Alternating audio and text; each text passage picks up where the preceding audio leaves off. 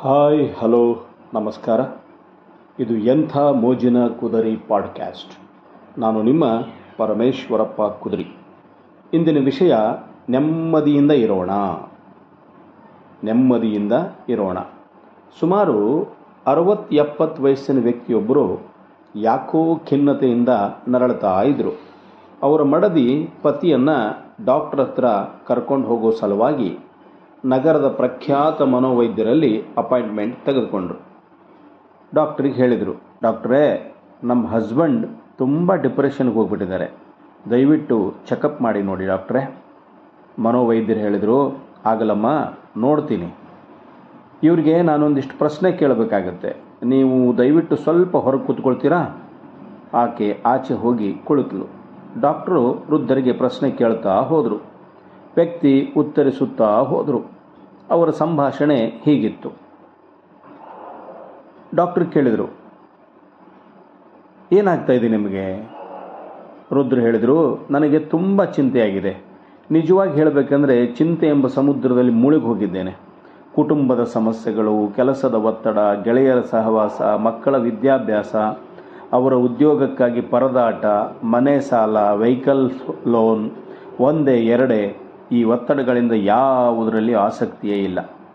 ಮುಂಚೆ ಯಾವ್ಯಾವುದನ್ನು ಇಷ್ಟಪಡ್ತಿದ್ನೋ ಈಗ ಅವೆಲ್ಲ ಆಕರ್ಷಣೆ ಕಳ್ಕೊಂಡ್ಬಿಟ್ಟಿದ್ದಾವೆ. ಆದರೆ ಹೊರ ಜಗತ್ತು ನನ್ನನ್ನು ಬೇರೆಯೇ ತಿಳಿದಿದೆ. ಜಗತ್ತು ಏನು ತಿಳ್ಕೊಂಡಿದೆ ಅಂದರೆ ನಾನೊಬ್ಬ ಉಕ್ಕಿನ ಮನುಷ್ಯ ಅಂತ. ನಾನು ಎಲ್ಲವನ್ನು ಪಡೆದುಕೊಂಡು ಬಂದಿರುವ ಭಾಗ್ಯಶಾಲಿ ಅಂತ. ಆದರೆ ನನಗೆ ಗೊತ್ತು, ನಾನು ಏನೂ ಅಲ್ಲ. ಉಕ್ಕಿನ ಮನುಷ್ಯ ಹೋಗಲಿ, ಸಾಧಾರಣ ಬಂದೂಕಿನ ಬುಲೆಟ್ ಸಹ ಅಲ್ಲ ಎಂದು ಇದರಿಂದಾಗಿಯೇ ನಾನು ತುಂಬ ಖಿನ್ನನಾಗಿದ್ದೇನೆ. ಮನೋವೈದ್ಯರು ಒಂದು ನಿಮಿಷ ಏನೂ ಮಾತಾಡದೆ ಶಾಂತವಾಗಿ ಕುಳಿತರು. ನಂತರ ಕೇಳಿದರು, ನೀವು ಯಾವ ಹೈಸ್ಕೂಲಲ್ಲಿ ಓದಿದ್ದು? ವೃದ್ಧರು ಆ ಶಾಲೆ ಹೆಸರು ಹೇಳಿದರು. ಡಾಕ್ಟರು ಮುಂದುವರಿಸಿದರು, ದಯವಿಟ್ಟು ಈಗ ನೀವು ಆ ಶಾಲೆಗೆ ಹೋಗಿ.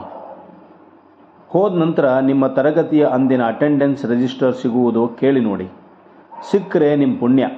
ರಿಜಿಸ್ಟರ್ನಲ್ಲಿ ಸಿಕ್ಕಿದ್ದಲ್ಲಿ ನಿಮ್ಮ ಜೊತೆ ಓದಿದ ಸಹಪಾಠಿಗಳ ಹೆಸರುಗಳ ಮೇಲೆ ಕಣ್ಣು ಹಾಯಿಸುತ್ತಾ ಹೋಗಿ. ಈಗ ಅವರುಗಳೆಲ್ಲ ಎಲ್ಲೆಲ್ಲಿದ್ದಾರೆ, ಹೇಗಿದ್ದಾರೆ ಎಂಬ ಮಾಹಿತಿಯನ್ನು ಎಷ್ಟು ಸಾಧ್ಯವೋ ಅಷ್ಟು ಸಂಗ್ರಹಿಸುತ್ತಾ ಹೋಗಿ. ಸಿಕ್ಕ ಮಾಹಿತಿಯನ್ನು ನೋಟ್ ಮಾಡಿಕೊಳ್ಳುತ್ತಾ ಹೋಗಿ. ಒಂದು ತಿಂಗಳ ನಂತರ ಬಂದು ನನ್ನನ್ನು ಭೇಟಿ ಮಾಡಿ ಅಂತ ಡಾಕ್ಟರ್ ಹೇಳಿ ಕಳಿಸಿದರು. ಡಾಕ್ಟರ್ ಸಲಹೆಯಂತೆ ವೃದ್ಧರು ತಮ್ಮ ಹಳೆಯ ಶಾಲೆಯನ್ನು ಹುಡುಕೊಂಡು ಹೋದರು. ಅವರ ಅದೃಷ್ಟಕ್ಕೆ ಅವರು ಓದ್ತಾ ಇದ್ದಾಗಿನ ಅಂದಿನ ಅವರ ತರಗತಿಯ ಅಟೆಂಡೆನ್ಸ್ ರಿಜಿಸ್ಟರ್ ಸಿಕ್ತು. ವೃದ್ಧರು ಇಡೀ ಪುಸ್ತಕವನ್ನು ಕಾಪಿ ಮಾಡಿಕೊಂಡರು. ಅವರ ತರಗತಿಯಲ್ಲಿ ಒಟ್ಟು ನೂರ ಇಪ್ಪತ್ತು ವಿದ್ಯಾರ್ಥಿಗಳಿದ್ದರು ಹಗಲು ರಾತ್ರಿ ಕಷ್ಟಪಟ್ಟು ಅವರೆಲ್ಲರ ಈಗಿನ ಮಾಹಿತಿಯನ್ನು ಸಂಗ್ರಹಿಸಿದರು.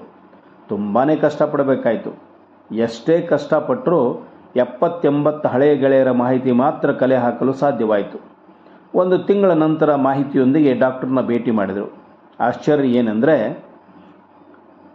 ಇಪ್ಪತ್ತು ಮಂದಿ ಈಗಾಗಲೇ ಸತ್ತು ಹೋಗಿದ್ದರು ಏಳು ಮಂದಿ ವಿಧವೆ ಅಥವಾ ವಿಧುರರಾಗಿದ್ದರು ಹದಿಮೂರು ಮಂದಿ ಡೈವರ್ಸ್ ಪಡೆದಿದ್ದರು ಹತ್ತು ಮಂದಿ ಡ್ರಗ್ ಅಡಿಕ್ಟ್ಸ್ ಆಗಿದ್ದರು ಐದು ಮಂದಿ ದಟ್ಟ ದರಿದ್ರರಾಗಿದ್ದರು ಆರು ಮಂದಿ ಊಹಿಸಲಾಗದಷ್ಟು ಶ್ರೀಮಂತರಾಗಿದ್ದರು ಆದರೆ ಪಾಪ ಅವರಲ್ಲಿಯೂ ಕೆಲವರ ಸ್ಥಿತಿ ಹೇಗಿತ್ತೆಂದರೆ ಒಬ್ಬರಿಗೆ ಕ್ಯಾನ್ಸರ್ ಆಗಿತ್ತು ಒಬ್ಬರಿಗೆ ಪಾರ್ಶ್ವವಾಯು ಬಡ್ದಿತ್ತು ಒಬ್ಬರಿಗೆ ಮಧುಮೇಹ, ಮತ್ತೊಬ್ಬರಿಗೆ ಅಸ್ತಮ, ಇನ್ನೊಬ್ಬರಿಗೆ ಹೃದಯದ ತೊಂದರೆ, ಇನ್ನು ಕೆಲವರಿಗೆ ಮಂಡಿ ನೋವು, ಸ್ಪೈನಲ್ ಕಾರ್ಡ್ ತೊಂದರೆ, ಕೆಲವರ ಮಕ್ಕಳು ಬುದ್ಧಿಮಾಂದ್ಯರಾಗಿದ್ದರು ಕೆಲವರ ಮಕ್ಕಳು ಪೋಖ್ರಿಗಳಾಗಿದ್ದರು ಒಬ್ಬಾತನ ಮಗ ಜೈಲಿನಲ್ಲಿದ್ದ, ಇನ್ನೊಬ್ಬಾತನ ಮಗ ಎರಡು ಮದುವೆ ಮುರಿದುಕೊಂಡು ಮೂರನೇದಕ್ಕೆ ಪ್ರಯತ್ನ ಮಾಡ್ತಾ ಇದ್ದ.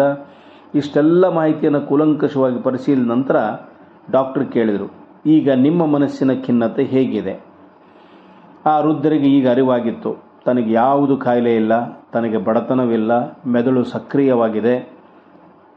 ತಾನು ಅದೃಷ್ಟ ವಂಚಿತನಲ್ಲ ತನ್ನ ಹೆಂಡತಿ ಮಕ್ಕಳು ಕೂಡ ಅನುಕೂಲವಾಗಿಯೇ ಇದ್ದಾರೆ.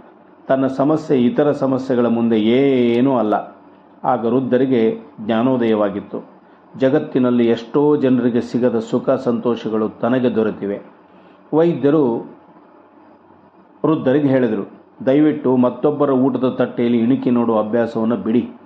ನಿಮ್ಮ ತಟ್ಟೆಯಲ್ಲಿನ ಊಟವನ್ನು ಸಂತೃಪ್ತಿಯಿಂದ ತಿನ್ನಿ. ಇನ್ನೊಬ್ಬರ ಜೀವನದೊಂದಿಗೆ ನಮ್ಮ ಜೀವನವನ್ನು ಹೋಲಿಸಿಕೊಳ್ಳೋದೇ ತಪ್ಪು. ಪ್ರತಿಯೊಬ್ಬನೂ ಅವನ ಗಮ್ಯದ ಕಡೆಗೆ ನಡೆದುಕೊಂಡು ಹೋಗುತ್ತಲೇ ಇರುತ್ತಾನೆ. ಇವರಲ್ಲಿ ಯಾರೂ ಮುಂಚಿಲ್ಲ, ಯಾರೂ ತಡವಿಲ್ಲ. ಅವರವನಿಗೆ ಅವನವನದೇ ಆದ ಸಮಯ ನಿಗದಿಯಾಗಿರುತ್ತದೆ. ಎಲ್ಲದರಲ್ಲಿ ಒಳ್ಳೆಯದು ಇರ್ತದೆ, ಕೆಟ್ಟದ್ದು ಇರ್ತದೆ, ದೊಡ್ಡದು ಇರ್ತದೆ, ಚಿಕ್ಕದು ಇರ್ತದೆ. ದೇವರು ಕೊಟ್ಟಿದ್ದರಲ್ಲಿ ನೆಮ್ಮದಿಯಿಂದ ಇರಬೇಕು ಅಂತ ಹೇಳಿದರು. ವೃದ್ಧರು ಮಾತಿಲ್ಲದೆ ಮೌನವಾಗಿ ಮನೆಯತ್ತ ನಡೆದರು.